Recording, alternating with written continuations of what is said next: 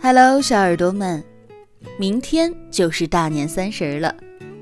桃子在这里要提前给大家拜个早年，祝福大家狗年一路旺。今天是西方的情人节，在这个浪漫的日子里，要祝福天下的有情人终成眷属，也要祝福现在还是单身的朋友，希望你们。能够早日找到属于自己的另一半。前两天，桃子已经在微信公众号预告了，今天前两位在本篇文章下留言的朋友，就可以得到桃子送出的网红独角兽玩偶一个。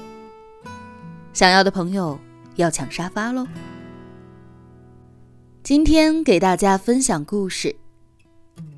那个站在车厢里的少年。作者元素。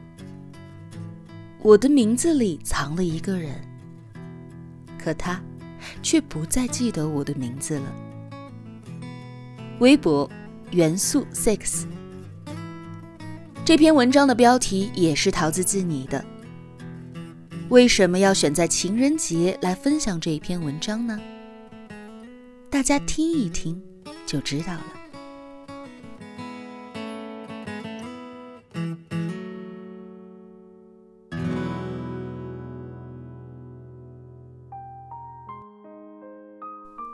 一二年的时候，移动支付还没有普遍流行。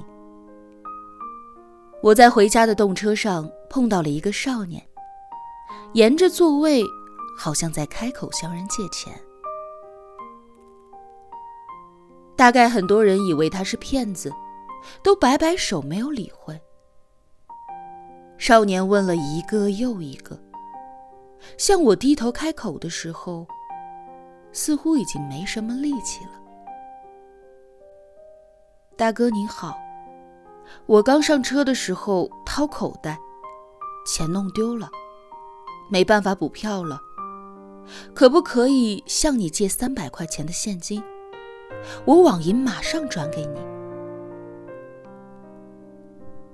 由于我很早就接触了网银这些东西，就不加思索的给了他。少年补完票又回来感谢我，还特地把转账成功的页面又拿给我看，看起来是个十分礼貌的学生。他告诉我，他刚刚上大一，和女朋友异地恋。这个周末女朋友过生日，所以从宁波坐动车到厦门，但是因为全票都卖完了。所以只好买了去厦门方向的其中一站，再上车补票。我说：“这么远又这么麻烦，怎么不坐飞机呀？”少年摇摇头：“因为这周飞机没有特价机票了，动车也比飞机便宜一些。”我心想。这异地恋可真他妈费钱。当时身边正好有一个空位，我就想让他坐下来。然而少年却说他要去靠窗的地方站着，把一路的景色拍下来。我说：“这路上有什么好拍的呀？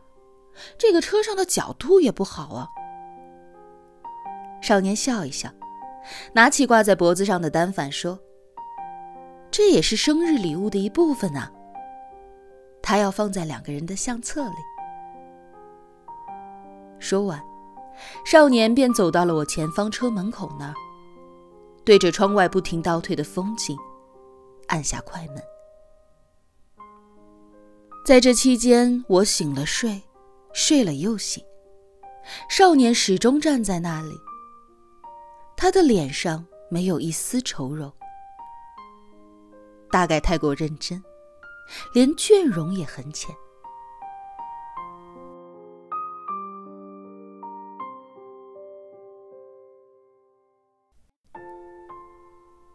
我是个拒绝分开、厌弃距离的人。我原来以为，那些异地恋应该过得很苦，彼此就像手机里的宠物一样，见个面还得跋山涉水。这哪里像谈恋爱呀？这根本就是冒险。我很想告诉少年，告诉他这条路上会遇到的艰难险阻，告诉他未来的风雨交加。但是，谁又能阻止得了已经背上行李的旅人呢？我阻止不了，就像阻止不了四季的轮回。每一棵向着天空生长的树木，就算走过同一个冬天，它们也都应该有着属于自己的年轮线。少年在向我介绍他女友所在的城市时，就像是介绍自己的故乡一样清楚。看着他这一路折腾又满怀期待的眼神，我忽然觉得。可能我眼里这段山高水远的隔阂，在他们眼里，也是恋爱的一部分。我只是在赶路，从一个目的地到达另一个目的地，机械的工作或者是侥幸的偷懒，而他是在回家。他心里的那个人，便是思念的归宿。真是有点羡慕啊！因为心上有人，所以看远方，就都会有轮廓。任凭风景倒退，越退，越看得清最初的爱恋。车上的人有继续争吵的，有不停发牢骚的，有昏昏欲睡的。这些人间的常态都不足以让我印象深刻，而令我难忘的，是在这瞬息万变的飞驰里，那些站在时光里依旧默默坚守的人。